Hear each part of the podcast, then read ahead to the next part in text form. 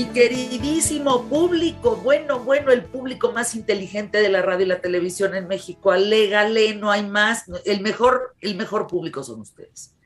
Ya leyeron, Emilio, el reciente tweet eh, enviado por Elon Musk hace cinco horas que dice, la humanidad va a llegar a Marte mientras tú vives. Es decir, en nuestros tiempos, la humanidad llegará a Marte durante nuestra vida. O sea, imagínate, este hombre ya quiere llevarnos a Marte a todos también. Pues ojalá. No, solo a, a, ¿Mandé? Ojalá, digo, ojalá tengamos la oportunidad de verlo. ¿Tú crees que lleguemos a Marte? Yo espero que sí. Yo, la verdad, confío. ¿Esperas que sí? Mira. No, hombre. 30 años. Como el, ¿Cuánto? O sea, ¿cuántos, ¿cuántos años crees que pueda yo llegar a vivir? ¿Unos 30 más? Yo creo que es tiempo suficiente como para poder verlo, ¿no? Bueno, eso quiero ¿Cuántos años tienes? Tengo 50. ¿Cómo queda tiempo? 50. Ponle, ¿30 nada más? O sea, los 80. Pues ponle, ponle más o menos, o sea, un parámetro. Digo, no sé, estoy tratando de ser incluso hasta... Pues a mí a los 80 me quedan, yo tengo 55. Bueno, 25. Me 25, pues está gachísimo. Ni, ni, para llegar a ser abuela. Ah, sí. 25, ¿En yo 25? creo. En 25 yo creo que sí alcanzamos a verlo, ¿no? 25 años. Poder ver un... Lo que pasa es que el comparativo es magnífico, el comparativo que hacen en relación a, a los costos, ¿no? De viajar, por ejemplo, al espacio. Eso no lo voy a olvidar nunca cuando Jeff Bezos salió en su nave al, a Marte, ¿no? Allá, al espacio, pues. Y el comparativo era que el costo de ese viaje era equivalente a que él hubiera gastado en un café de Starbucks, comparativamente con el dinero que él tiene. O sea, si él tiene 100 pesos, por decir un número, el, el café de Starbucks le costó lo mismo que su viaje a la, pues allá, a la, a la, allá, al, rancho. Ajá.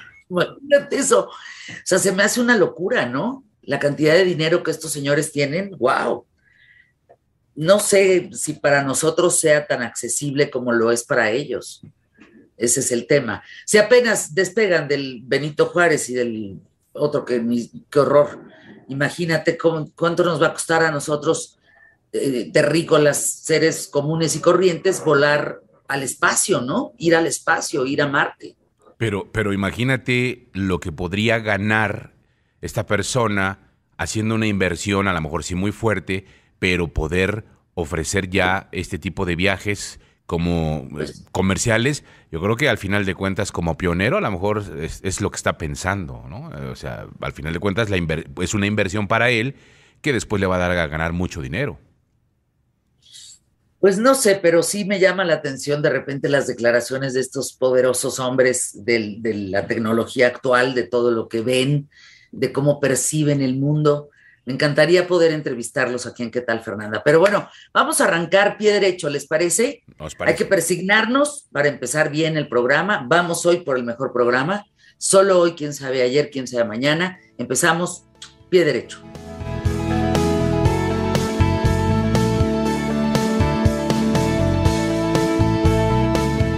¿Qué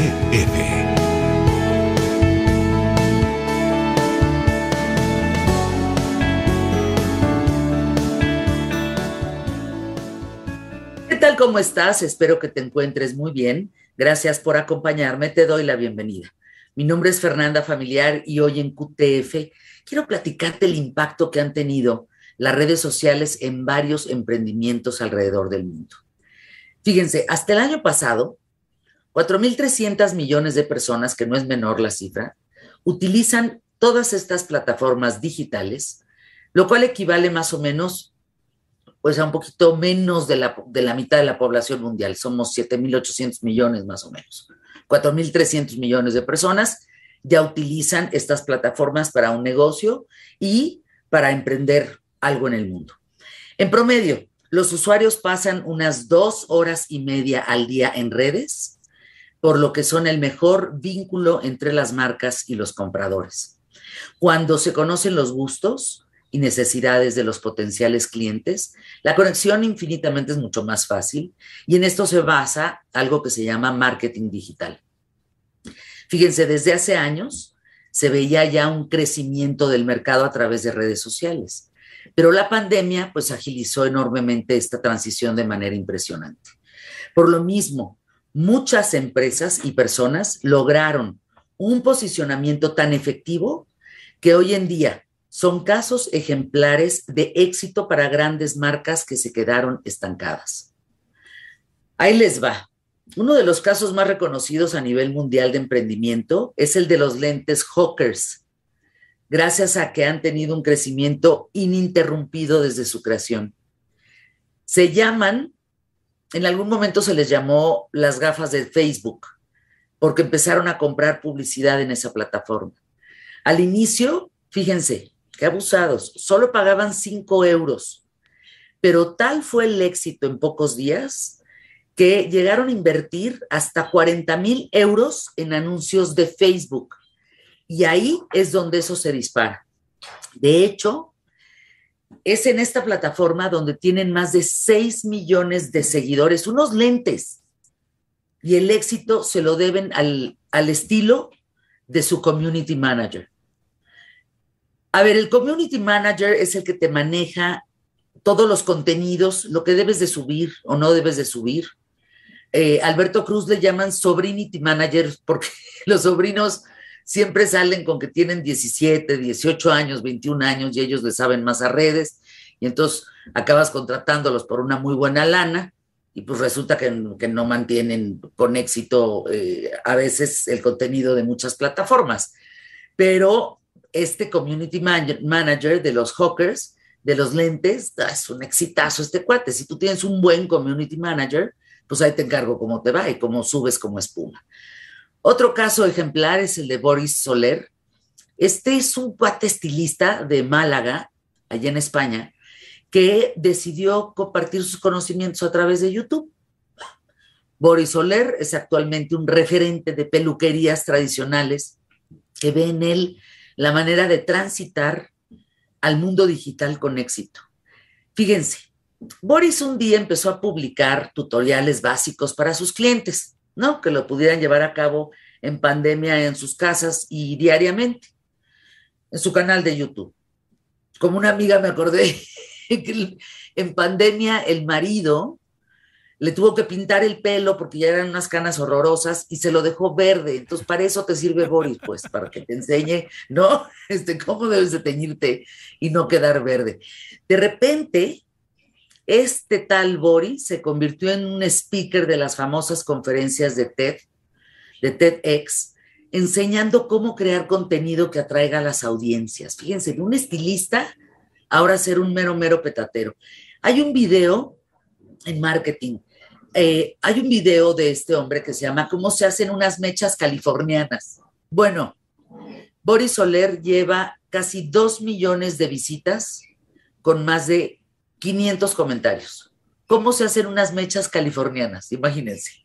Bueno, al mismo tiempo, un grupo de jóvenes también crearon un concepto revolucionario para viajar y conocer Europa. Esto se llama air shopping o air hopping, sin el shopping, hopping, porque dan saltos, por eso es el hopping, como raspberry hopping, ¿no? En español se puede traducir como dar saltos por el aire, exactamente.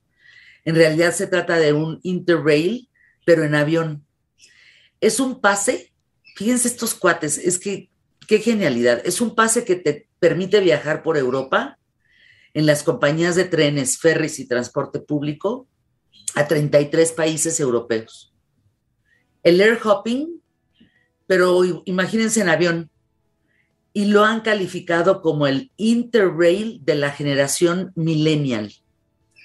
El éxito de Air Hopping se basa en una cuenta de Instagram en donde sus más de 200 mil seguidores publican historias de todos sus viajes, de las rutas que son posibles con esta modalidad. Un exitazo. Básicamente el Air Hopping te ofrece tres o más destinos para viajar desde tu página web y te dan automáticamente la mejor combinación de vuelos a los precios más bajos. Así es que yo te pregunto, en esta pandemia sobre todo, que a mucha gente le pasó que empezaron a vender pasteles, empezaron a vender comida, empezaron a... Yo me acuerdo de dos amigos míos cantantes que estaban empezando a lanzarse con nuevo material y no sé qué, pues tuvieron que suspender y empezaron a hacer pasteles. Y ahí te encargo lo, bien que les fue, Emilio. ¿Tú conoces a alguien que haya emprendido negocios, Emilio? ¿Ustedes que me escuchan? Sí, muchas, muchas personas lo han hecho, muchas personas lo han hecho. Sobre todo, como tú bien dices, el, el tema de la pandemia, pues los obligó. Eh, bien o mal, a hacerlo. Algunos sin mucha, sin mucho conocimiento, sin mucha asesoría, pero bueno, se han ido, se han ido perfeccionando. Pero la realidad es que nos decía precisamente Lina la semana, hace dos semanas que estuvo con nosotros, pues si no estás en las redes no existes, ¿no? Ya prácticamente en eso, como tu negocio. Sí, si no estás en internet, no existes, ¿eh? Dice, no se preocupen si no pueden llegar a Marte, pues que te aprecien, ya es ganancia. Ah, caray. Eso sí es cierto. No, Jacobo, si no pueden llegar a Marte con que te aprecien, ay, Jacobo, estás como Emilio Valles Vidrio y sus chistes. Es bueno. ¡Qué mal chiste! De hecho, me lo ganó. Ah. Ay, sí lo ibas a decir en serio. Sí, te iba a decir, cuando me estaba diciendo, ¿tú crees que puedas llegar a Marte? Yo te iba a decir, pues sí, ya hay, ya hay dos o tres que me aman y otros que me odian, pero Ay, no, qué pesados. No, mejor vamos a arrancar el programa, porque si no, si se va a quedar en ese tono, ahí les encargo. Vamos a empezar. te mando un abrazo con mucho cariño. Gracias por escribirnos. Pilar Meré, ¿quién más, Emilio? ¿Quién más va a estar? Va a estar Wikichava. Oye, ¿alguna vez has intentado eh, tomarle una foto a la luna? Tiene su chiste. De eso nos va a platicar el día de hoy Wikichava. Ah, sí, claro, y me han salido fatales. Eh, de eso nos va a platicar. Pero me han dicho que con celular hay que ver cómo, cómo se... Bueno, pues hay que aprender eso y mucho más, como siempre. ¿En qué tal, Fernanda? Mucho que aprender juntos, tú y yo. Quédate conmigo. Sí, quédate aquí,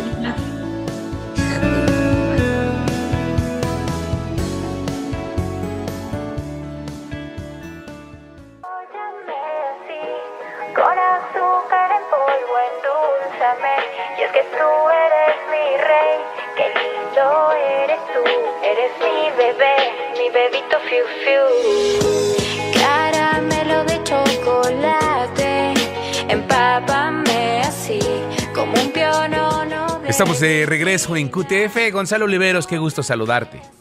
Hola Emilio, me da mucho gusto saludarte. Y eso que escuchan, que para aquellos que tienen dudas de lo que es, es el fenómeno de redes. Tiene en YouTube tiene 9 millones de reproducciones y en TikTok es ya inconmensurable la cantidad de gente que ha utilizado esta canción llamada Mi bebito Fiu Fiu, ¿no? Miren, eh, Perú, Fernanda, nos ha dado a Laura Bozo, a la Tigresa del Oriente y a Tito Silva con Mi bebito Fiu Fiu. Pero. Ay, no, ¿y dónde dejas a Tania Libertad? Qué mentada de madre. No, por eso no la puse en ese, en ese grupo. Ah, ok. No, no, espérame. Perú ha dado cosas extraordinarias en cuanto a gastronomía, pero también hay como que estas eh, versiones cúteres de la cultura popular que se han vuelto y que se han viralizado. Seamos honestos, la Tigresa del Oriente se volvió famosa gracias a YouTube. ¿No? En donde la gente pues cantaba este, eh, un, nuevo amanecer. Ya no hablemos el caso de Laura Bozo. Pero en el caso de Tito Silva, fíjate que se nos olvidan varias cosas. Porque ahí como lo escuchas, esta canción que se llama Mi bebito Fiu Fiu está basada en los mensajes románticos, por decirlo de alguna manera, entre el, ex entre el expresidente de Perú, el señor Vizcarra, y su amante. Que además no es nada tonta, ¿eh? O sea, lo que hay que decir aquí es que la susodicha en cuestión, Zuli la señora Pinchi. Qué pinche señora, porque pues le estaba poniendo el cuerno. Zuli Pinchi, eh, es ex candidata, así se llama, Zuli Pinchi, él es Martín Vizcarra. Pues, ¿qué le vamos a hacer? Así es, pero además ella es literata, tiene, tiene maestría en letras y cosas por el estilo. Ya cuando lees los poemas y lees efectivamente que le decía mi, mi bebito fiu fiu y caramelo de chocolate, empápame otra vez, como un pipollo creo que se llama, que es que, como un postre, ¿no? Dices, bueno, pues qué calidad. Como que empápame otra vez, pues que la agarraron a guaracerazos. Así dice la canción, mira la canción está basada en, lo que, en los mensajes que le mandaba. ¿Pueden poner, por favor? Es el inicio de la canción. en donde se ve claramente que dice eso, empápame otra vez. A ver, por favor, le pido a producción que Otra ponga... vez, empápame otra vez. Eso me da mucha risa. Eso dice. Empápame así, ¿Ves? Empápame así, no otra vez. Empápame así como un pioyoyo de vitrina. Con azúcar en polvo. ¿Qué dijo?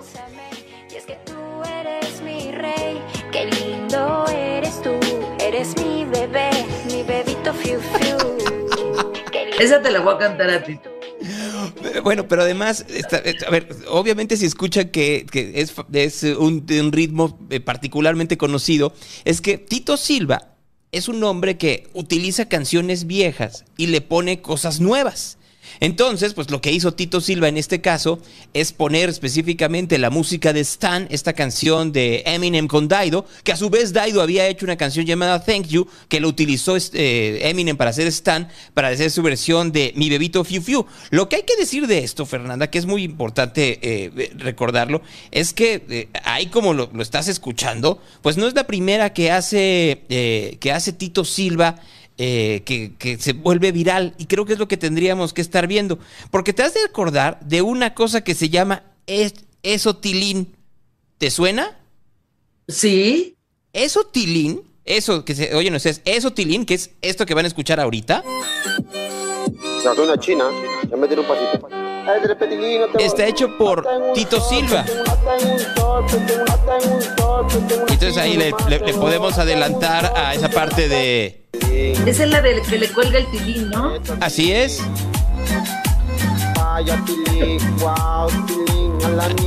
Ya, ya no pongo lo que sigue porque no, no- no es apto para este horario. Pero ha descubierto Tito Silva, hizo una canción de plena pandemia, hay que decirlo, del 2020. Ha descubierto Tito Silva la manera en la cual la, la- la sociedad se enganche una canción y se viralice. Por supuesto que hoy en día hasta Bad Bunny, Dana Paola, eh, gente en todas partes del mundo están con mi bebito Fiu Fiu.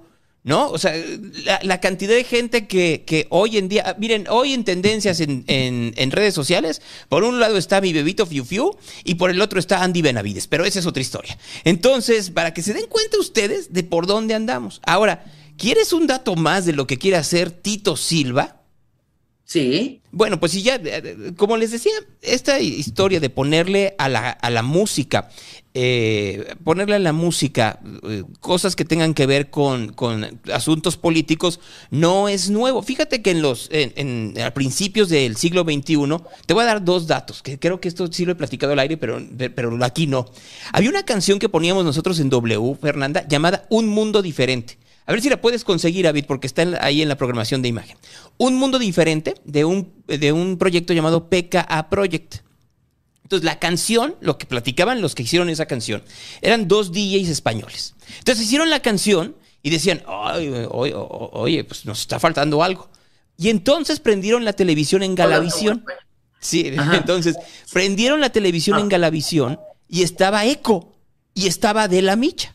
Y entonces agarraron un pedazo de las noticias que estaban sacando, que era cuando metieron a la cárcel al general Gutiérrez Rebollo, este, y lo pusieron dentro de la canción. Y eso es lo que hace toda la diferencia a esa canción. Otra más que te puedo decir, hay una canción que se llama Spiller from Rio de un DJ que en los 90 era muy famoso llamado Laguna, que la canción como tal es pegajosa, es como con ritmo carioca, este tipo de cosas, pero luego le metieron a la mitad a una campesina marihuana, digo, a una campesina boliviana, que habla específicamente de cómo es la, la persecución del gobierno boliviano para la gente que levanta la hoja de coca y al final dice, nosotros no tenemos la culpa de que Estados Unidos haga cocaína, ¿no? Y entonces también se volvió un gran éxito. Esta parte en donde se comienzan a utilizar eh, discursos políticos o declaraciones o informativos son muy conocidas. Mira, ahí va el, gato Bonifacio que quiso. Ay, el gato Bonifacio, pásale. Sí, ¿verdad? No, Pasó. no, para quien está en la televisión, de repente la pantalla se volvió color dorado,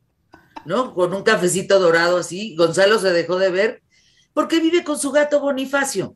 Y Bonifacio, con eso de que ya vive con un famoso, que es Gonzalo ser. Oliveros, porque tiene el podcast más importante en México, y alégale, y pese a quien le pese, entonces ya se volvió famoso el Bonifacio y ya le gusta pasearse por la cámara. O Exacto. sea, ella también quiere darse a conocer. ¿Ya Bueno. no puede volver a pasar? No. No, ya dijo que ya era suficiente con eso. Pero Hazme el regresa. favor. Tiene su Re- cuenta de Instagram, el mentado gato. Hazme el Sí, favor. es, es, el, es Bonifacio el gato, nomás para que, para, para que lo tomen en consideración. Pero para Pero a ver, terminar. déjame preguntarte algo que me Ajá. parece importante antes de continuar con ejemplos. ¿Qué pasa con los derechos musicales? Por ejemplo, tú tienes una pista musical, A eso iba. pero es Dairo. Thank You la hiciste en base a esa pista musical. Ahora, este Tito la usa para el, el bebé, mi bebé Fiu Fiu, pues ya le dio en la madre a la otra, ¿no? Bueno, pues por eso mismo, si ustedes buscan mi bebito Fiu Fiu en Spotify en este momento, ya no pueden escucharla. Porque como Claro. ya hay un reclamo por parte de Marshall Mothers, es decir, de Eminem, que dijo, What the fuck es mi bebito Fiu Fiu? Entonces, pues ya, ya, entonces ya le dijeron, no, a ver, párale. Entonces Sí, ya, ya se puso complicada la cosa. Pero entrevistaron a Tito Silva, Fernanda. Y dijo Tito Silva que su próxima, su próxima canción, ¿sabes quién va a ser el protagonista? ¿Quién? Andrés Manuel López Obrador. Dice, tengo ya el material para efectivamente este, hacer una canción que me está dando vueltas y quiero utilizar eh, pistas de Snoop Dogg. Lo que pasa es que Tito Silva se está eh, protegiendo en lo que hacía, por ejemplo, si tú te has de recordar de Weird Al Yankovic, que hacía, por ejemplo, sus versiones parodia de canciones como Beat It de Michael Jackson, que hacía Eat It, o Like a Virgin de Madonna, que hacía Like a Surgeon, ¿no? Y que jugaba un poco con eso. Es lo que quiere hacer en este caso Tito Silva. La única diferencia es que Weird Al Yankovic sí le pedía permiso antes a estos, eh, a estos artistas o a sus disqueras y decían, hey, quiero hacer esto y creo que puede funcionar dentro de todo el discurso de la cultura pop. Pues en un minuto que tenemos, sí me urge escuchar esa canción, ¿eh? La que le va a hacer Andrés Manuel López Obrador. Pues esperemos la que va a ser pronto seguramente. Tito es peruano. Tito Silva es peruano, igual que la cantante que está ahí, igual que la señora Pinchi, igual que el señor Vizcarra, ¿no? O sea, estamos viviendo un drama político peruano que necesitaría un ceviche peruano. Este, y pre- aunque pre- prefiero sinceramente eso que verlo efectivamente en televisión diciendo que pasa el desgraciado. Sin duda alguna. Bueno, te mando un abrazo, mi querido Flaquiguapo. No me hagas reír que me empiece el ataque de tos. Oh. Ya viste, ahorita me empecé a reír y... Pero es que si con COVID uno se tiene que, si se siente bien, pues por lo menos reírse tantito. Sí, Yo hoy sí. no me siento tan bien como los días pasados, pero aquí estamos al pie del cañón, por supuesto. Es normal, no te desesperes. Es parte de la enfermedad. Hoy te vas a sentir como...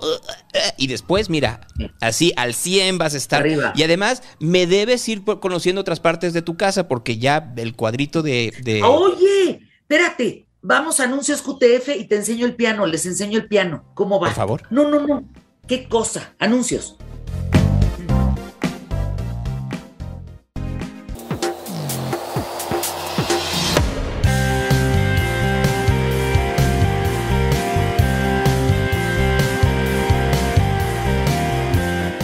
Estamos de regreso a través de QTF. Qué bueno que nos estás acompañando en esta mañana maravillosa. Vamos con Fernanda. Pues les quiero enseñar el piano antes de ir con nuestros invitados. Esto, mi querido Gonzalo Oliveros, Ajá. es una odisea. Lo voy a tratar de acercar lo más posible. Sirve, funciona.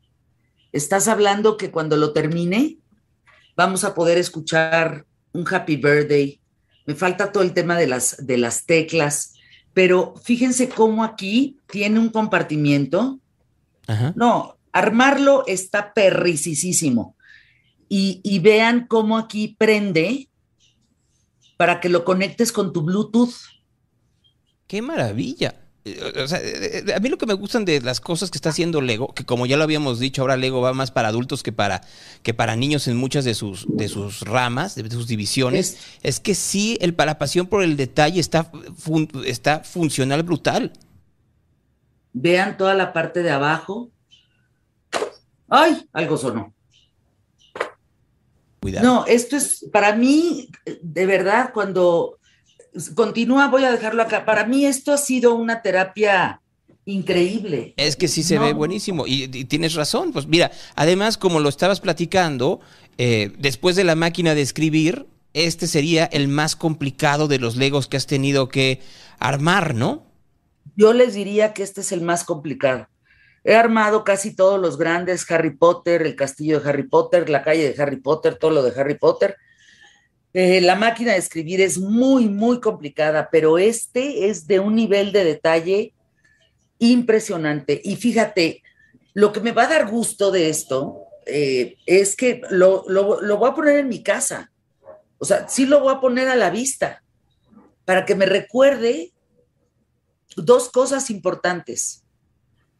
Cuando no podía hablar por la cirugía de cuerdas vocales, vivía acompañada. Eh, y ahora que puedo hablar, no puedo estar acompañada de nadie porque tengo COVID. Entonces, eh, esta dualidad en la vida de hablar y no hablar, de estar sola y de estar acompañada, me lo tienen que recordar estas piezas, porque todo mi tiempo, absolutamente todo mi tiempo, en el caso de la operación de las cuerdas vocales, durante tres semanas sin hablar, fue dedicado a hacer esto. Y todo mi tiempo ahora en COVID, sin poder salir de este cuarto, de este estudio, todo ha sido dedicado también a esto. Entonces, me tienen que recordar eh, cuando tienes y no tienes, o cuando tienes de más y luego te lo quitan, ¿no? Es, es una analogía de vida eh, importante, sin duda alguna. Y me da gusto compartirlo con ustedes. Me da mucho gusto. Síganme en Instagram. Pasan cosas muy divertidas a veces en Instagram, ¿no? En Fernanda-familiar, mi querido Gonzalo. Yo soy muy fan de esa cuenta porque siempre hay algo que me divierte mucho, no solo ver cómo vas construyendo, sino la comunicación de la gente y hasta la tía Chela cuando se enoja porque te dicen cosas feas. Gracias, mi querido Gonzalo.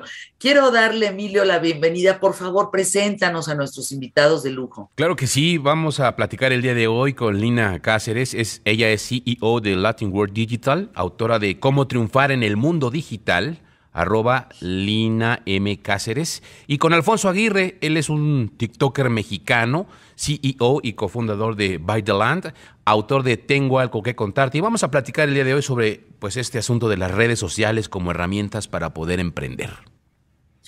¿Qué le dirías, Lina, eh, ahora que te sigo y que veo tus posteos y veo tus conferencias y tus clases y todo lo que das en torno a, a cómo triunfar en el mundo digital, tu libro, eh, como CEO de Latin World Digital. ¿Qué, ¿Qué, nos dirías en 10 puntos a quienes te estamos escuchando que debemos de tomar en cuenta para ser exitosos en las redes? Bueno, son muchas cosas las que hay que hacer exitosas, pero lo más importante, lo que siempre digo es, ¿para qué las estás abriendo? ¿Para cuál es el por qué o el para qué? Para que puedas entender que, que, lo estás haciendo por algo y puedas establecer una estrategia. A veces cuando estamos esperando que abrimos una red social y que nos pase el, cuarto de hora, que sea, que, no, que sea mágico, en digital la magia no existe, existe, existe la estrategia. Eh, la otra parte, entender que todos son canales de comunicación con personas, o sea, social media, primero es social y luego es el medio. Hoy en día lo que tenemos son plataformas, canales que nos conectan con potenciales consumidores. Entonces, cuando yo entiendo que es un canal, tengo que entender la manera de comunicar de cada canal, a qué audiencia quiero llegar para atraerlo. La otra parte que es muy importante es crear contenido. Creo que se nos, se nos olvida que los influencers de las redes sociales vienen porque son creadores de contenido. Realmente en, la, en, en el mundo todos somos influencers, el uno es líder familiar, el otro es líder de política, el, mejor dicho, el, cantante influencia con la música, en redes sociales influencia con el contenido, entonces la manera de innovar en redes sociales, la manera de traer algo diferente es a través de crear contenido. Eh, la constancia, estamos en un mundo demasiado efímero, queremos resultados ya y si el resultado no llegó mañana, lo dejamos a un lado. Y creo que los grandes creadores de contenido, cuando tú ves la historia que está allá, y por eso en mi libro, en el cuarto capítulo, les dedico todo un, un capítulo a ellos, que ellos nos cuenten que cuando nosotros descubrimos la palabra youtubers era un boom, pero nadie vio los cuatro años atrás que nadie los veía o que los veía su abuelita, su tía y su hermana. Y para mí es muy lindo encontrar esa historia que ellos decían, no, es que cuando me veían 100 personas, yo me imaginaba 100 personas en mi cuarto y no cabían. Entonces yo creo que nos estamos siempre queriendo un número gigantesco y eso hace perder que, que, entendamos que hay que trabajar todos los días, entonces la constancia es muy importante.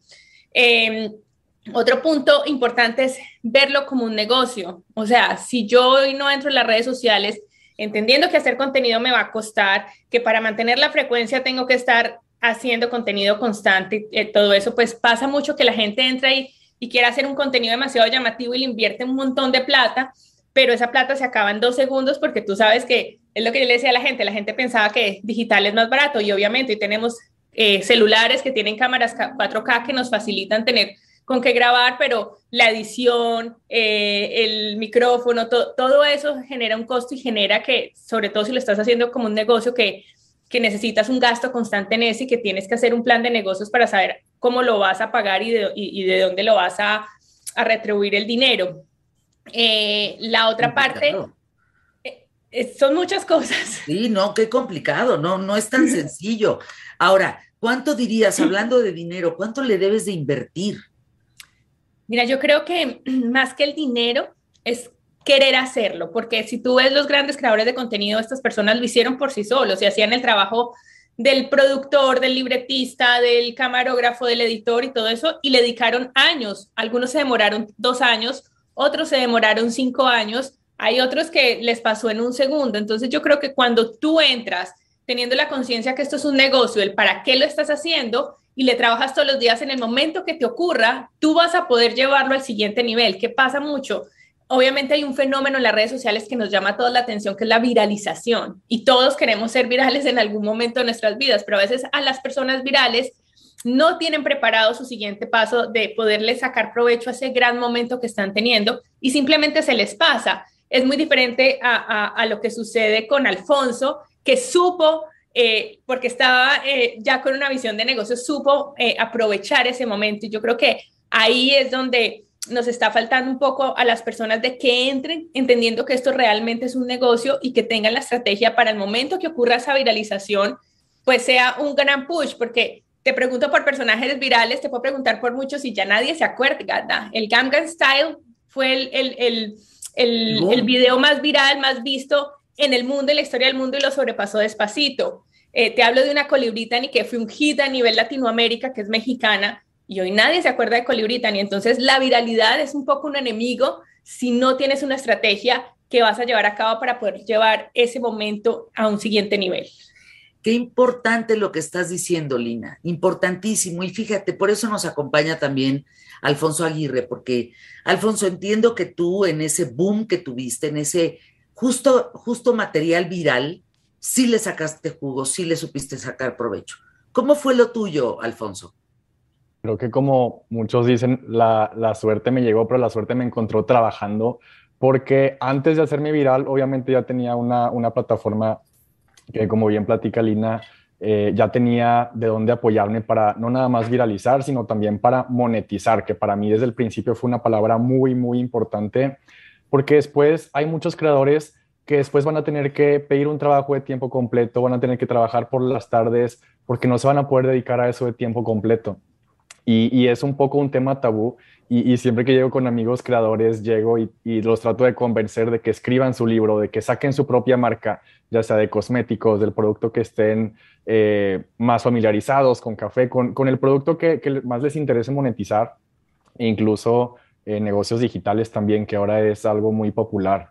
Y, justo eh, en mi caso, el video que se hizo viral tuvo más de 10 millones de reproducciones y hablaba de mi empresa. Entonces fue, como, como te decía Fer y como platicaba Lina, la suerte eh, nos encontró trabajando en mi empresa y la empresa explotó. Y de un día para otro llegamos a, miles y miles de ventas. Teníamos que estar preparando paquetes todos porque eh, fue lo que nos hizo crecer a final de cuentas y llegamos a más de un millón de pesos al mes gracias a, a, una plataforma como TikTok.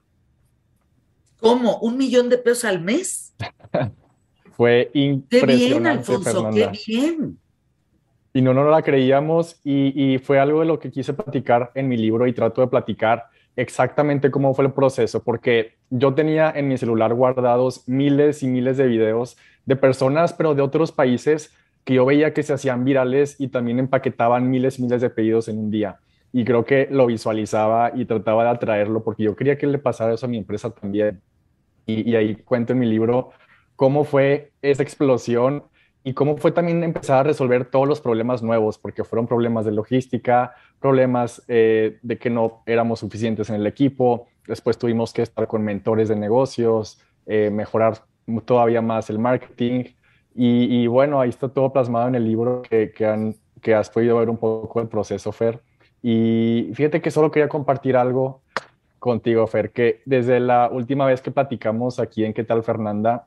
El libro ha estado en el número uno de los más vendidos en crecimiento personal en Amazon. Entonces, esa entrevista jamás se me va a olvidar.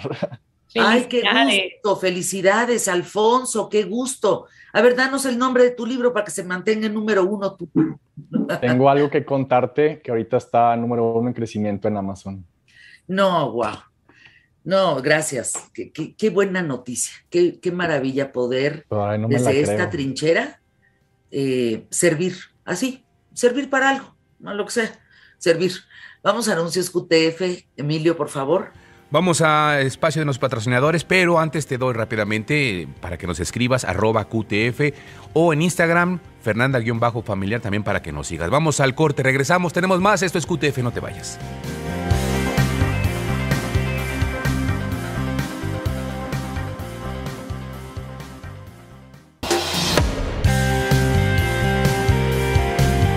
Regresamos contigo platicando el día de hoy sobre las redes sociales como herramientas para el emprendimiento con Lina Cáceres y con Alfonso Aguirre, ambos especialistas en pues, cuestiones de tecnología y por supuesto de emprendimiento, arroba Lina M. Cáceres y arroba Aguirre Alfonso.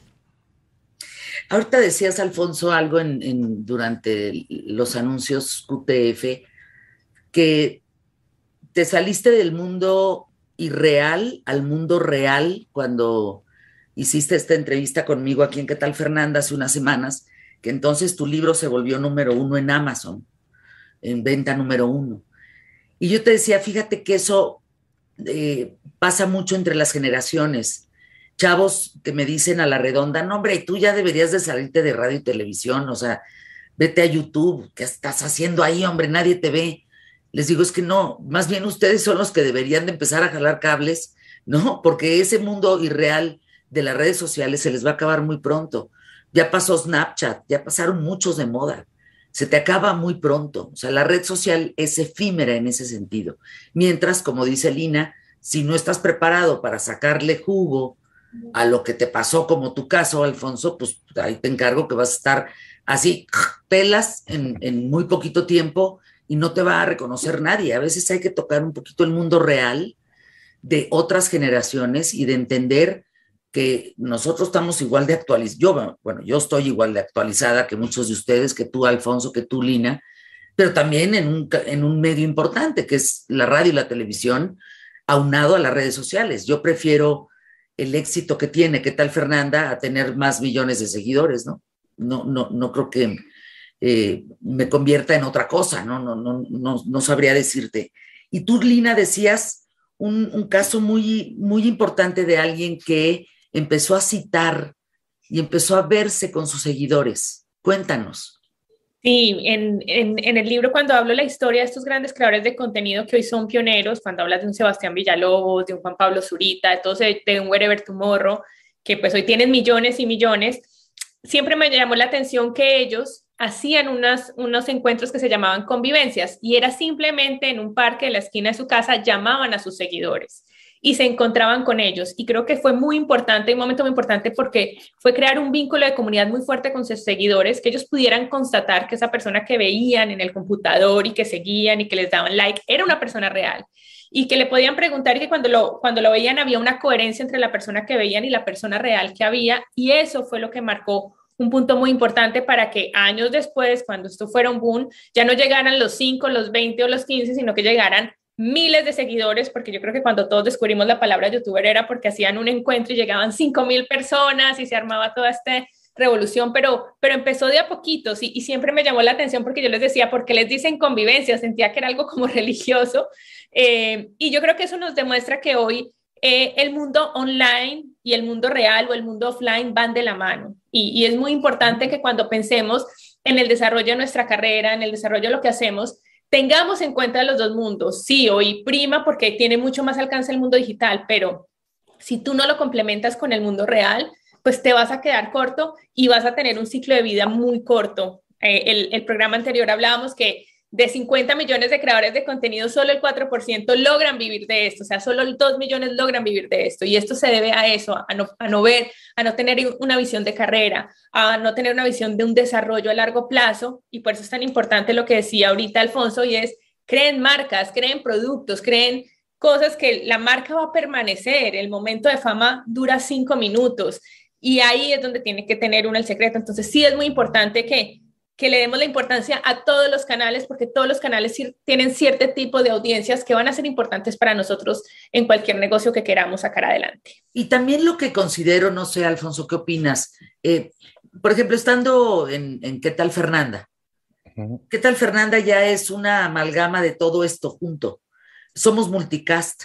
O sea, ya estamos en radio, pero en televisión, pero en YouTube, pero estamos en, en una página, pero estamos en podcast, estamos en o sea, ya tienes que juntar todo eso para que te hagas más fuerte. Y eso es lo que nosotros hacemos en ¿Qué tal Fernanda? A la vez de estar transmitiendo aquí, estamos transmitiendo en todas estas plataformas, porque así es como debe de ser. No te puedes quedar solamente con una, con una red. Es como si solamente leyeras un periódico o solamente consultaras un medio para una información. O sea, tienes que buscarle, tienes que rascarle y tienes que estar en diversas plataformas, Alfonso. Sí, y además, como yo lo, como yo lo percibo, es, puedes tener 10 millones de reproducciones o puedes tener 10 millones de seguidores, pero al final es como todo, percepción. Hasta esa persona que tenga 10 millones de seguidores, hasta que aparezca en un programa de tele o en un programa de radio, como que se vuelve válido o como que ya se vuelve relevante. Entonces, justo es esta, eh, el conjunto del mundo online y offline. Y creo que muchos de estos ejemplos que menciona Lina los hemos visto y, me, encanta también ver cómo, cómo, no nada más nos apoyas a nosotros, sino a todos los creadores, Fer, que he visto que has apoyado los productos de Luisito Comunica, los, los últimos lanzamientos que ha tenido Juanpa, y, y esos también son muy buenos ejemplos de cómo ya no nada más es verte en un video, sino es ya recibir un producto, es ir a una tienda y que esté ahí tu libro, que puedas eh, ya no en una pantalla, sino, sino en algo también físico, que creo que es algo muy importante para estos creadores. A mí me encanta eso, Alfonso. Eh, ustedes saben que diariamente dedico 12 minutos a emprendedores, a los mexicanos rifados en este espacio de manera eh, incondicional. La verdad es que sí creo en echarnos manos, en echarnos lazos, en echarnos ataduras, ¿no? Que nos fortalezcan. Eh, yo a Luisito no lo, no, no, lo conozco, a Juanpa no lo conozco, y sin embargo sé que lanzan un producto y yo los apoyo. ¿Por qué? Porque qué padre que lo lancen. Hay gente que se queda con los millones de seguidores y no hace nada, que eso también, Lina, es impresionante. ¿Cómo, o sea, el mundo ha tenido una mejoría, dirías, a raíz de estar comunicados en todo el mundo? De manera tan consistente? Yo creo que mejoría nos ha abierto más oportunidades y, yo creo que ahí es donde tenemos que estar nosotros pendientes. Yo siempre al, creador de contenido que, que logra tener esa visión más allá, lo llamo más influpreneur, porque gracias a su, a su, influencia empieza a emprender y empieza a generar estas nuevas oportunidades que, que, que, cada vez se hacen más necesarias, sobre todo como va evolucionando eh, este mundo digital que evoluciona rápidamente y ahorita que estamos en el paso de la web 2.0 a la web 3.0, donde cada quien, como tú lo decías, tiene que desarrollar su universo. Y yo creo que Fernanda es un universo y todo lo que tienen y por eso es que utiliza varios canales y entiende el potencial de, poderlo ver mucho más grande que simplemente un podcast o un video aquí o un video allá. Y, y yo creo que, que hoy necesitamos entrar al mundo digital entendiendo y sabiendo que es una gran oportunidad pero que hay que verlo con esa visión de negocios para poder crear ese universo, para poder utilizar los canales de la manera, una estrategia de canales de la manera correcta, para poder que logres tener ese impacto que quieres tener o logres tener ese negocio millonario que sueñas con él. Miren, yo les diría a quienes nos ven y nos escuchan que si quieren emprender, si quieren encontrar éxito en, en redes sociales o cómo triunfar en el mundo digital, lean esos dos libros. El de Lina Cázares, eh, que es Cómo triunfar en el mundo digital, y el de Alfonso Aguirre, que es Tengo algo que contarte. Porque al leerlos van a ampliar su criterio de tal manera que ya no te vas a ir solamente por el like o ya no te vas a ir solamente por invertir una eh, pauta publicitaria para que tú crezcas más dentro de tus redes. No se trata de eso. Eh, a, a través de estas páginas deja de ser algo efímero para convertirse en algo estable. Y, y, creo que eso es lo que vale mucho la pena hoy en día. Ahora, en unos cuantos minutos, ¿cómo le hacemos con la gente que de plano no despega? O sea, con la gente que ya le metió, ya hizo, ya viró, ya tornó y nada más no hay manera. No le pega. Yo tengo un término, perdón, Nina. No sigue. Que yo tengo un término que le llamo trabajo inteligente, que es justamente darte cuenta y analizar qué es todo lo que estás haciendo, porque ahí me pasó que había un punto en el que tenía el podcast y también subía videos, pero aparte también tomaba fotos todo el tiempo para Instagram, subía stories, hacía como de todo y nada estaba despegando como debería o como a mí me gustaría y no me encanta tanto a mí la paciencia. Entonces descubrí este término que es trabajo inteligente y es de lo que has hecho, qué es lo que ha funcionado. Y hay que decirle que no a todo lo demás y enfocarte a una o dos cosas que te puedan dar esa parte exponencial.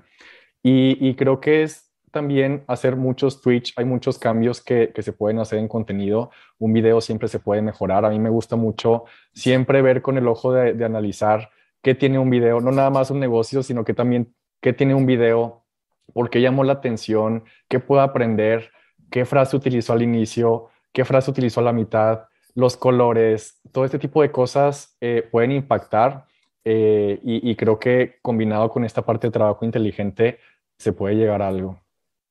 Pues yo les agradezco a los dos. Eh, Lina, tus datos, por favor, Lina Cáceres. Si eres tan amable, CEO de Latin World Digital, que no es menor este trabajo, ¿eh? además. Eh, estoy en todas las redes sociales como Lina M. Cáceres. Me pueden encontrar desde LinkedIn, eh, Facebook, Twitter, Instagram. Y en mi libro Cómo triunfar en el mundo digital está en Amazon y en todas las librerías de México y varios países. Entonces, nada, agradecerte por, por este espacio de, de seguir hablando de la industria digital, que creo que, que, que, estas conversaciones hacen faltas para acercárselas a las gentes, para que le pierdan el miedo, le pierdan esa pereza, eh, porque de verdad sí trae un mundo de oportunidades y se maneja de la manera correcta. Gracias, Lina. Pues hagámoslo más frecuentemente, cuando ustedes quieran, cuando tengan este, tela de dónde cortar que tienen, ¿no? Tema, avísenme. Gracias, Alfonso. Gracias por estar aquí en ¿Qué tal, Fernando? Al contrario, gracias.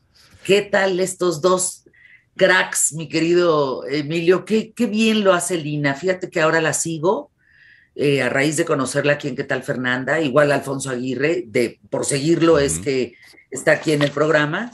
Y eh, los contenidos son maravillosos. Yo estoy disfrutando mucho, sobre todo mucho Instagram. De verdad, lo estoy disfrutando enormemente, Emilio. Sí, además es un placer estarlos escuchando porque sí, se aprende muchísimo con sus, con sus comentarios. Pero si nos los permites, Fer, nos permite, vamos al espacio de los patrocinadores y regresamos con más. Regresamos para platicar del maridaje y mucho más que compartir aquí en QTF. No te vayas, volvemos después de esto.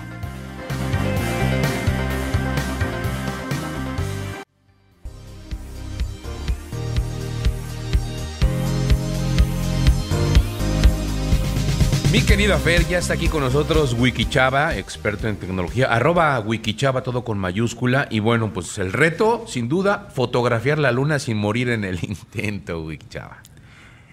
Es correcto, querido Emilio, mi querida Fernanda. Oye, pues es que sí existe una batalla de proporciones épicas entre la humanidad su teléfono y tomar una fotografía con la luna, porque todos, los, y ustedes van a, no me van a dejar mentir, estamos luego todos viendo la luna espectacular, fantástica, Ay, sí. gigante, luna lunera, así bonita, nos dan ganas de hacerle un poema, y luego sacamos nuestro teléfono y, oh, decepción. Por más que tenemos un equipo que nos costó 15 mil, 20 mil, 30 mil, quienes se lo han comprado, se dan cuenta de que su fotografía parece que alguien nada más escupió por ahí, como que se ve algo en un punto medio feo. Ay, ¿A qué poco horror, no? Wiki, qué horror. Eso me ha pasado a mí en la azotea de mi casa, en donde no, que la luna rosa, que órale, que tómale, que sales con el celular y dices, ¿por? Y tengo, tengo amigos que me mandan fotografías de la luna, bellísimas tomadas con sus celulares. ¿Por qué? Porque aquí hay dos puntos que debemos de conocer primero cuando estamos hablando de fotografía oscura. Y es justo de lo que vamos a hablar. Así que saquen el cuaderno igual, tomen nota, saquen su teléfono, abran la cámara y vamos a empezar primero a explorar nuestro teléfono. ¿Qué es lo que tiene? ¿Qué herramientas? ¿Por qué estamos tomando fotografías a veces tan malas si no nos vamos a diferentes modos donde sí lo podríamos hacer? En este caso, aquí tenemos dos capacidades importantes para fotografiar. La luna, por ejemplo, es un ejemplo, ¿eh? lo de la luna. Vamos a hablar un poquito más de algunos otros escenarios donde estamos con muy poca luz.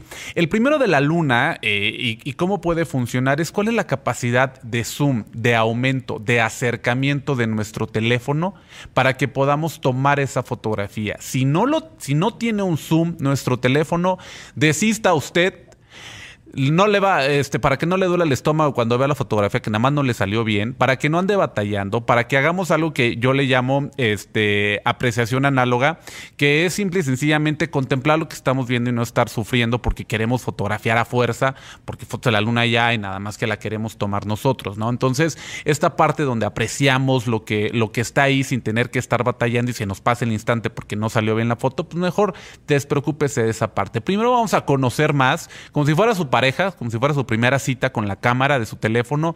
Vamos a conocer qué elementos tiene. Muchos no lo saben, pero existe una, existe un modo nocturno que traen pues cerca del 40% de los teléfonos que ya lo tienen, que gracias a algo llamado inteligencia artificial. Ya ven que antes estaba la cámara y teníamos la, la cámara eh, cuando, cuando utilizábamos ya sea la de rollo o ya sea la cámara de eh, digital, que no era nuestro teléfono, había diferentes modos. Había un, un, disquito, Fernanda, tú eres muy joven, no te vas a acordar. Sí, sí, sí. Pero No, había no, un claro disco que me acuerdo.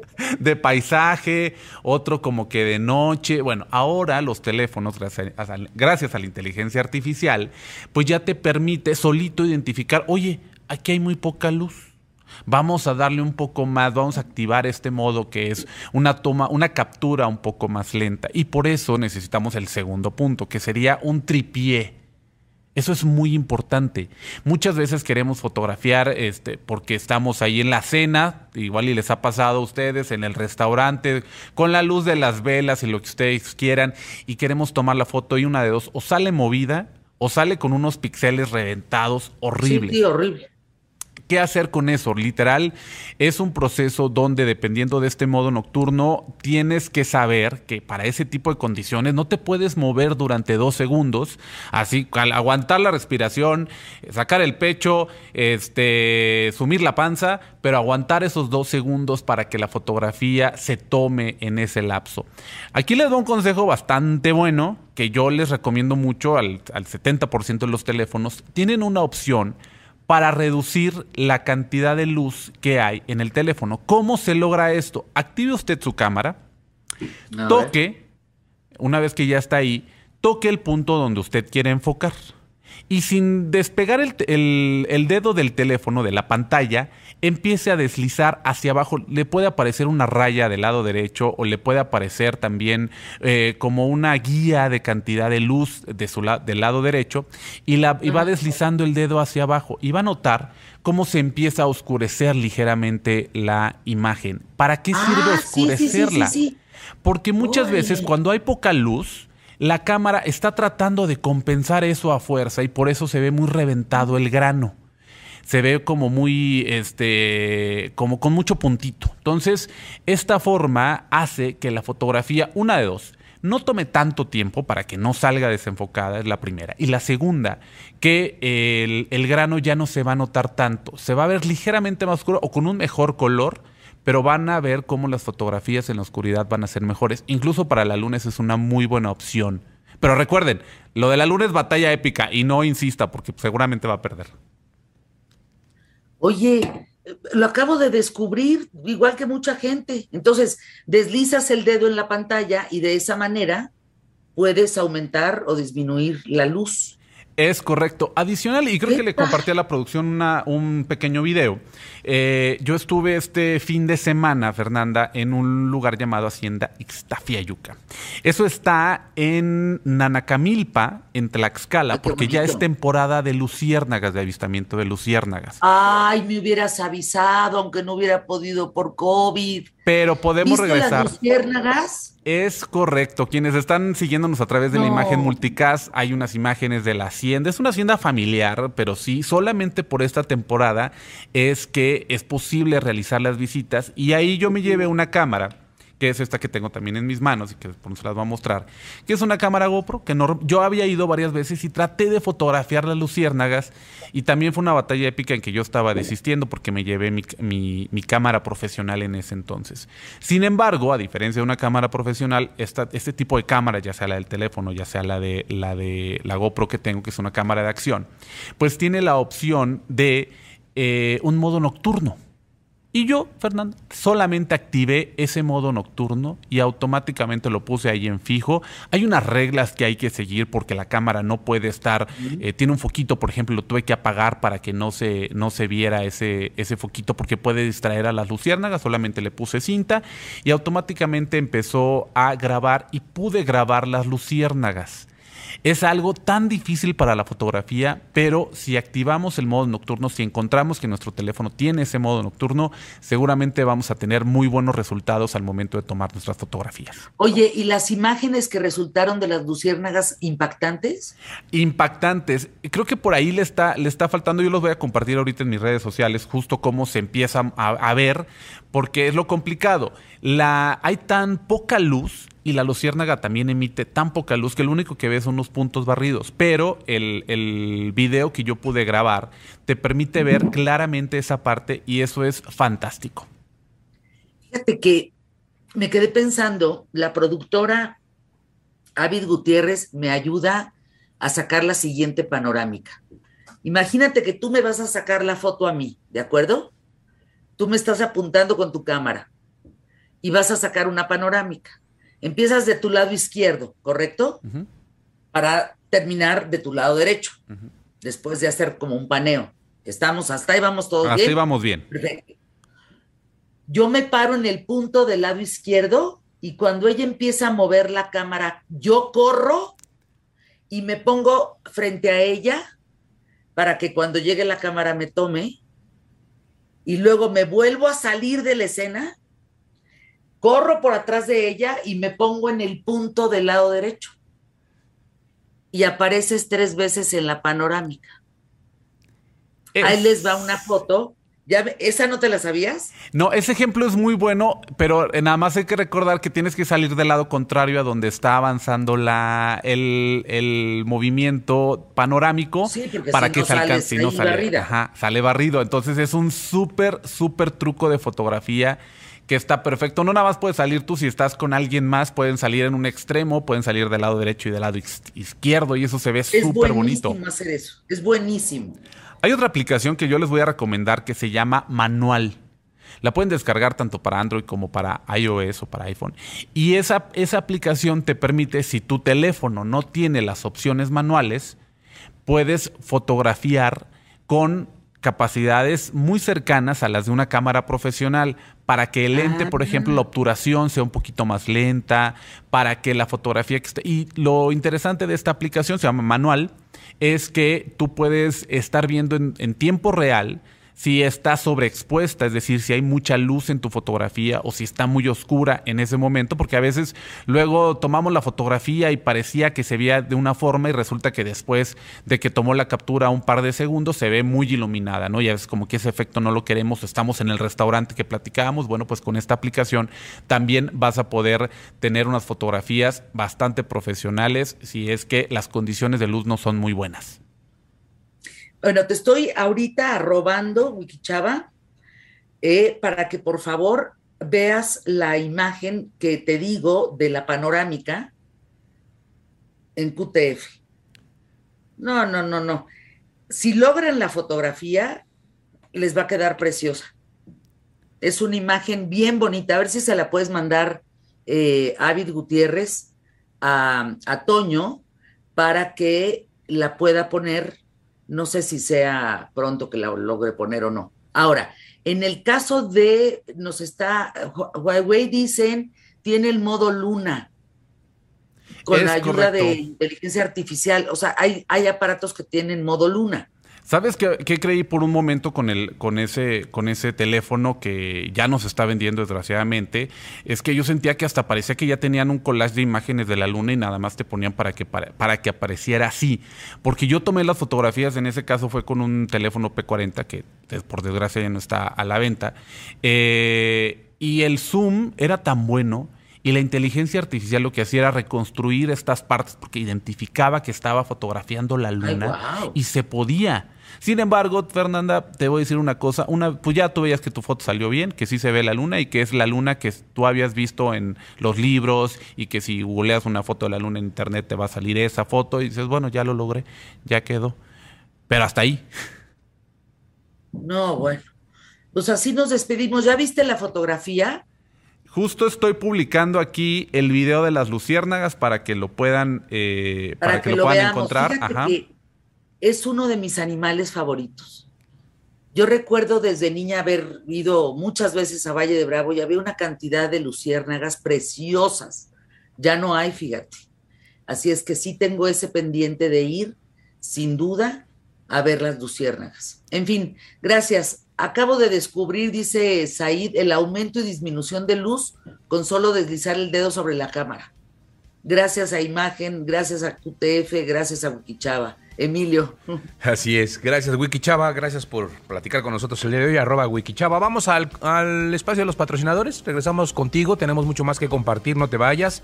Vamos a platicar ahorita también el tema del COVID. Así que después de esto, continuamos aquí en QTF. No te vayas.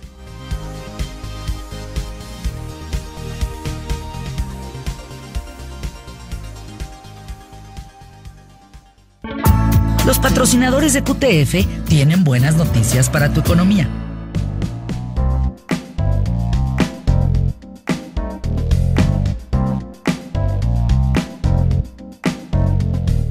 Estamos de regreso a través de QTF. Vamos a platicar ahora con el doctor Francisco Javier Sainz, es otorrinolaringólogo. Y es que ahora sí están aumentando los casos de COVID y a quien no le había dado, ya le está empezando a dar. Fer. Doctor, este, bueno, pues empezando, imagínate por, por, por mí, que había estado invicta durante tanto tiempo, tantos meses. Eh, me explica el doctor que a la hora de recibir esta cirugía de cuerdas vocales, eh, se bajaron mis defensas y pues lo primero que pesqué fue un COVID y ahí te encargo el, el tema. Estamos Claro. sobre 27 mil, más o menos. ¿Cómo, ¿Cómo ves el panorama, Francisco Javier? Hola Fernanda, buenos días, buenos días a todo tu auditorio. Y pues sí, la realidad es que es una situación preocupante, sin embargo, pues es una situación que está pasando a nivel mundial.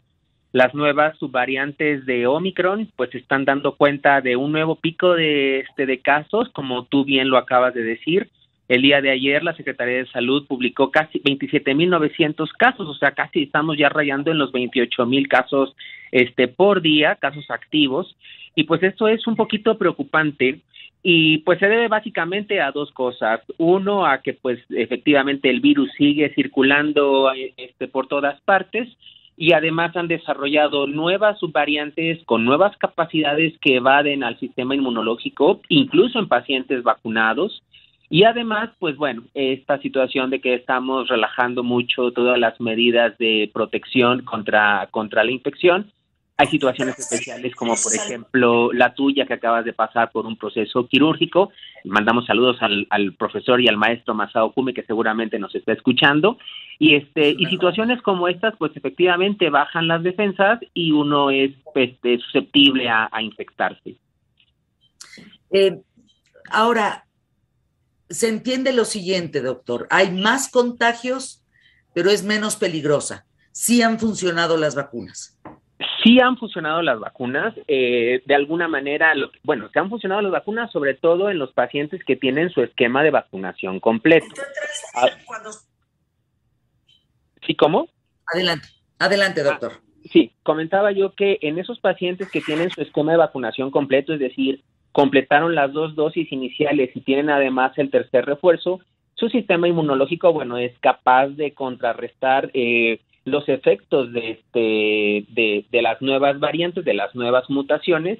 Sin embargo, esta nueva en particular, que la que nos ocupa en casi todo el mundo, que son las subvariantes BA4 y BA5, vamos a ponerlo de esta manera para que me entienda tu auditorio, son como los descendientes de la variante de Omicron. Y esta variante Omicron era sumamente contagiosa cuando salió en enero. Entonces, estas subvariantes que derivan de ella, pues también tienen esa capacidad. Sin embargo, se ha visto que los pacientes que por alguna situación no se vacunaron o que tienen el esquema de vacunación incompleto son este, susceptibles de infectarse. En Europa, por ejemplo, y en algunos casos de Estados Unidos ya se está mencionando la posibilidad de, de recibir una cuarta dosis de refuerzo para tratar de cubrir pues todas las posibles este, mutaciones que pueda presentar todavía el virus uh, en el futuro. Es decir, eh, sí disminuyó la gravedad del virus en el sentido de eh, definitivamente de no hospitalización, de no claro, intubación, pero correcto, sí hay más casos, es decir, sí hay más gente contagiada. Nosotros vamos en la variante, entiendo, A3 y en Estados Unidos ya van en la A5. Exactamente. De hecho, ya hay casos aquí en México. Bueno, recordemos que aquí, desafortunadamente, en México no llevamos una tipificación este, correcta de los linajes o de las subvariantes. Y pues prácticamente, por ejemplo, en, en Europa ya el, el 80-90% de los casos se deben a estas nuevas variantes y pues muy probablemente México también va a ir en esa, en esa dirección.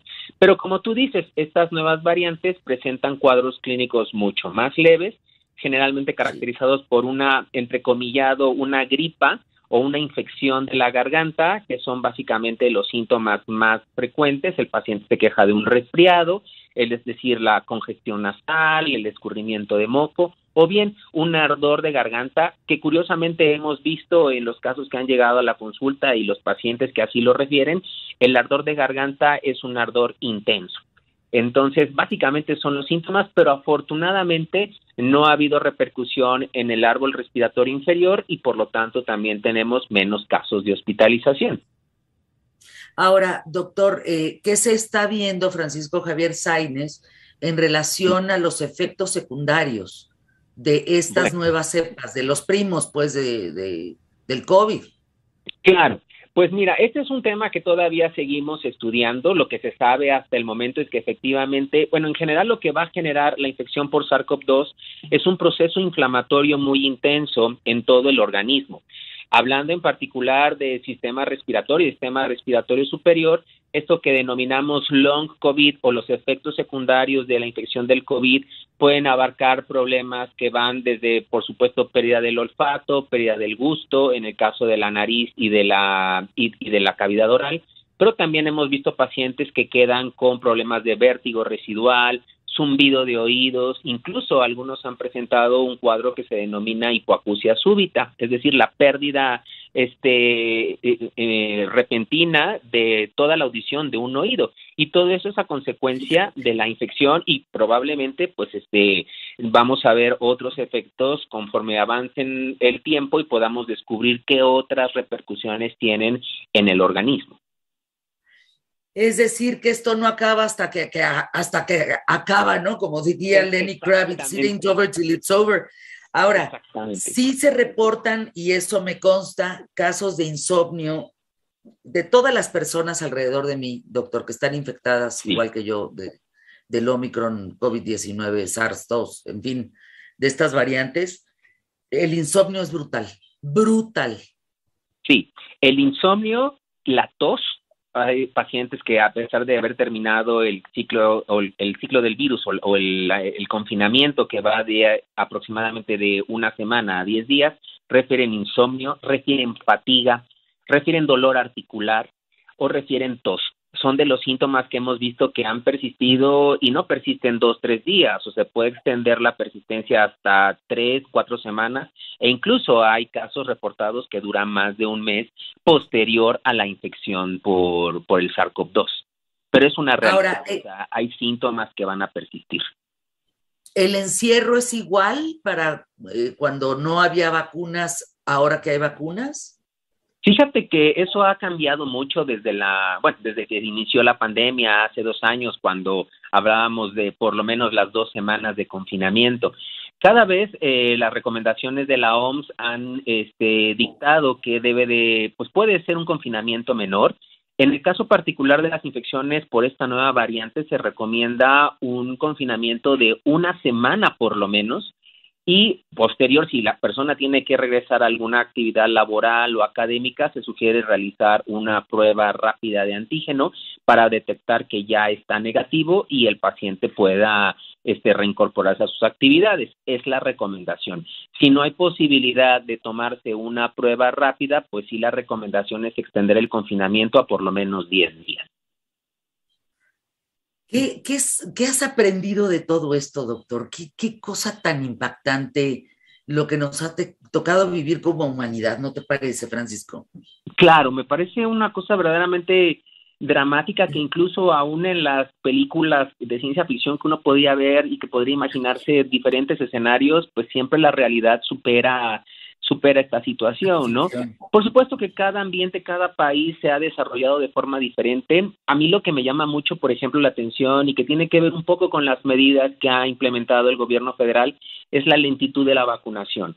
Fíjate que he estado viendo ahora en esta nueva ola este, que los niños están infectando, están infectando a los padres que ya están vacunados y de repente uno dice, bueno, es que esto cuándo se va a acabar, o sea, hasta dónde llega la efectividad de las vacunas y si en un momento dado podremos recuperar esa forma de vida que teníamos antes de la pandemia. Seguramente que habrá algún momento en que lleguemos a ese punto, pero prácticamente nos ha cambiado la vida a todos los seres humanos, no solamente desde el punto de vista sanitario y de cuidar el cuidado personal, sino pues las relaciones con este con la familia, con los amigos, la actividad social, la cuestión del turismo, o sea, es una cosa verdaderamente impactante. Nosotros en la espera de otorrinolaringología pues la verdad es que también lo hemos visto muy cercanamente porque los pacientes acuden con el otorrinolaringólogo pensando en que lo que traen es una infección este, de vía respiratoria, pero bueno, nosotros no vemos solamente eso, o sea, vemos problemas de otros problemas de oído, nariz y garganta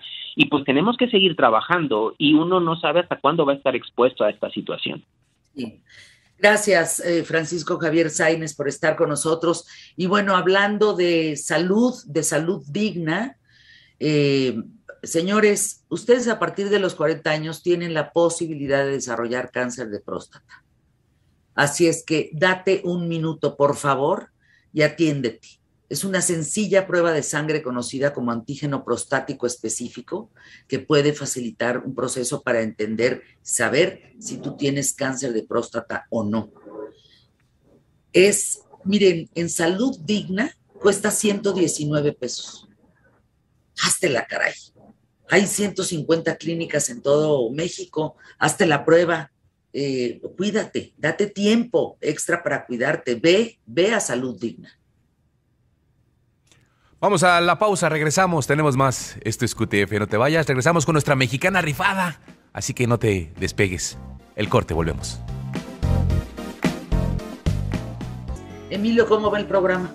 Pues ahí va, muy bien. Muchas gracias a la gente que se ha contactado con nosotros. Te pregunta Ivonne A. Ivonne A. Hola, oye, eh, Fer, ¿alguna vez hablaste tú de una escuela, un instituto para aprender a leer a toda velocidad? ¿Que cuál es? No. Hace muchos años se anunciaba en qué tal Fernanda alguien que eh, prometía que tú terminaras leyendo con mucha rapidez yo no me, yo no entré a ese instituto o a esa escuela, o sea, no, no corroboré que funcionara o no funcionara, fue hace muchísimos años. Yo aprendí por mí misma a la lectura rápida. Ah. O sea, en la necesidad de leer tantos libros, eh, porque pues todo lo que se lee, las películas que se tienen, todo, todo, todo, todo lo que pasa por qué tal Fernanda, pues tiene que pasar por mí. Y yo no me permito eh, entrevistarte sobre un libro sin leerlo. Se me hace una mentada de madre. Me hace una grosería para quien lo escribe. De hecho, fíjense, por eso aquel doctor, ¿te acuerdas, productora, que llegó un doctor aquí a qué tal Fernanda, que me empezó a tratar muy mal? diciéndome, pues usted es muy tonta porque no entendió mi libro. Y yo me sentí tan bien de haberlo leído. Dije, porque a lo mejor si no lo hubiera leído y me dice tonta, eh, a lo mejor yo digo, pues el señor tiene razón, pero me dio tanto gusto voltearme y decirle que qué, tonta, el tonto es usted porque no sabe escribir, o sea, no sabe este, explicarse bien. Y, me acuerdo que en, en, esa necesidad de leer tantos, tantos, tantos libros, eh, si lo puedo explicar de manera fácil, yo veo la hoja, o sea, tengo la hoja y de verla extraigo,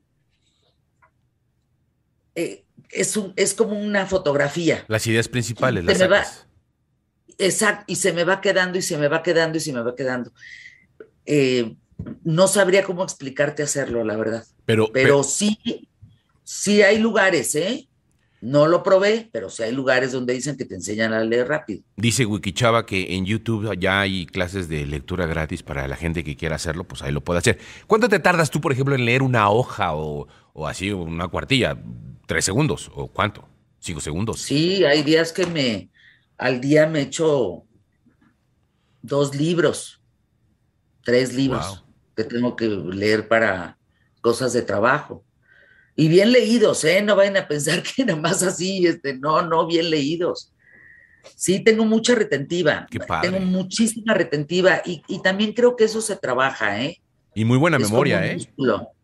Y muy buena memoria. Recuerdo libros, por ejemplo, y esto le consta a la productora, en donde le digo, fíjate que en la página número 56, eh, abajo del lado izquierdo, hay una falta de ortografía.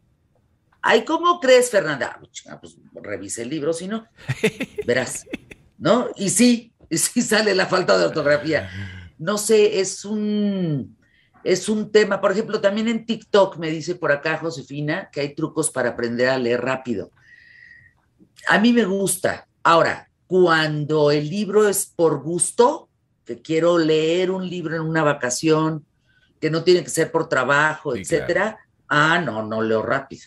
No, eso sí no. Lo vas disfrutando, Con claro. Toda la calma del mundo, gozosa, pero sí, ahora cierro el comentario diciendo, aquí están en una parte donde yo tengo una, un estudio en mi casa, ¿sí? Uh -huh. Entonces, pues si se dan cuenta, hay libros por donde la veas. Ahí está, ¿de acuerdo? Sí. ¿Sí? Así hay otra parte en la planta de abajo en mi casa pero nomás lo doble de tamaño. Y Germán de esa me decía, es decir, hay muchos libros para quien está en radio escuchándonos, y Germán de esa entraba a mi casa y me decía, oye, niña, Ferrus, ¿cuántos has leído de estos libros? Ay, Germán, pues no sé, yo creo que casi todos. ¿Mm? Chale, por eso eres tan ignorante. Pelona. Decía que nunca era suficiente Nunca leer. suficientes. ¿no? Que siempre ibas a seguir ignorante. Sí, pues sí. En fin, nuestra mexicana rifada, que de veras, qué gusto, Raquel Askenazi, qué gusto tenerte aquí, de Arari, diseñadora gráfica, naciste en Durango. A ver, cuéntanos cómo te la has rifado por México. Qué gusto, Raquel, bienvenida. Muchas gracias, Fernanda. Bueno, eh, pues yo nací en Durango y cuando tenía como cinco años mis papás se vinieron a México decidieron estar aquí. Eh, y bueno, es un privilegio poder estar en este país, la verdad. Sí, sin duda, sí. sí. A ver, Raquel, ¿cómo te descubriste en el tema de, de diseñadora gráfica? ¿Cómo, ¿Cómo, decidiste finalmente eh, esta carrera que te ha dado tanto éxito, Raquel? Mira, la verdad es que eh, yo no eh, no tomé diseño gráfico de, del principio. Yo cuando me casé eh, ya tenía mis niños eh, edad de ir a la escuela y empezaron a, a ir a la escuela. Decidí tomar, al, el, esa sí me, me, sentí que me apasionaba, la carrera de guía Montessori. Mm. Entré a, a, y de ahí fue donde surgió eh, esta, este libro, como yo digo, con, sin propósito directo, con un propósito indirecto. ¿Por qué? Porque eh, como nos íbamos, ellos se iban a la escuela, yo me iba al, al- hasta Tlalpan, me iba a la carrera, tuve que, requerí de alguien que me apoye a cocinar. Entonces yo les hacía las recetas y los menús de cada día para que me apoyaran y cuando ya regresáramos todos a la casa, pues pudiéramos comer en familia, ¿no? Que es algo que siempre le di mucha importancia a eso porque pues comer diariamente en familia te, te- te da la seguridad de tener la convivencia, ¿no? Bonita y con los hijos, porque luego se pasa el tiempo y sobre todo ahora que ya está más acelerada la vida, de repente esa costumbre se va eh, perdiendo, ¿no? Y es algo que Además, ayudas a otras mujeres, porque eres autora de libros que se llama Rapsodia de Sabores, Rapsodia de Postres, que es un sincretismo maravilloso entre la música y la comida. Pero además ayudas a otras mujeres. Yo recuerdo amigas que están dedicadas enteramente a su hogar, que me dicen, Fernanda, como para el cuarto día de la semana, tú ya no sabes qué cocinar, o sea, tú ya no sabes qué menú, tú ya estás saturada por donde la veas, eh, necesitas ayuda de otras mujeres que se han dedicado a esto. Y tú eres una de ellas, Raquel. Sí, yo, yo la verdad, eh, te digo, no, no fue como el amor a la cocina lo que me hizo hacer esto, sino por llevar otro rumbo que, que me requerí de, de la ayuda y fue así como surgió esto, pero como fue necesidad real mía, pensé que a la vez le va a ayudar a mucha gente, ¿no? Porque fue algo eh, que surgió de algo real. Entonces, creo que sí ha sido todo un éxito porque ahora que ya pude editar eh, los libros, la verdad que sí, los comentarios de amigas y de familias me dicen que, que les sirve mucho, igual que a mí me sirvió, a ellas también. Maravilla. La pensada de los menús y las recetas que están muy probadas. eh, son seguras, casi, casi que les va a salir bien, ¿no? Oye, Raquel Lascanas, cuéntanos por favor dónde podemos comprar tus libros. Rapsodia de Sabores y Rapsodia de Postres.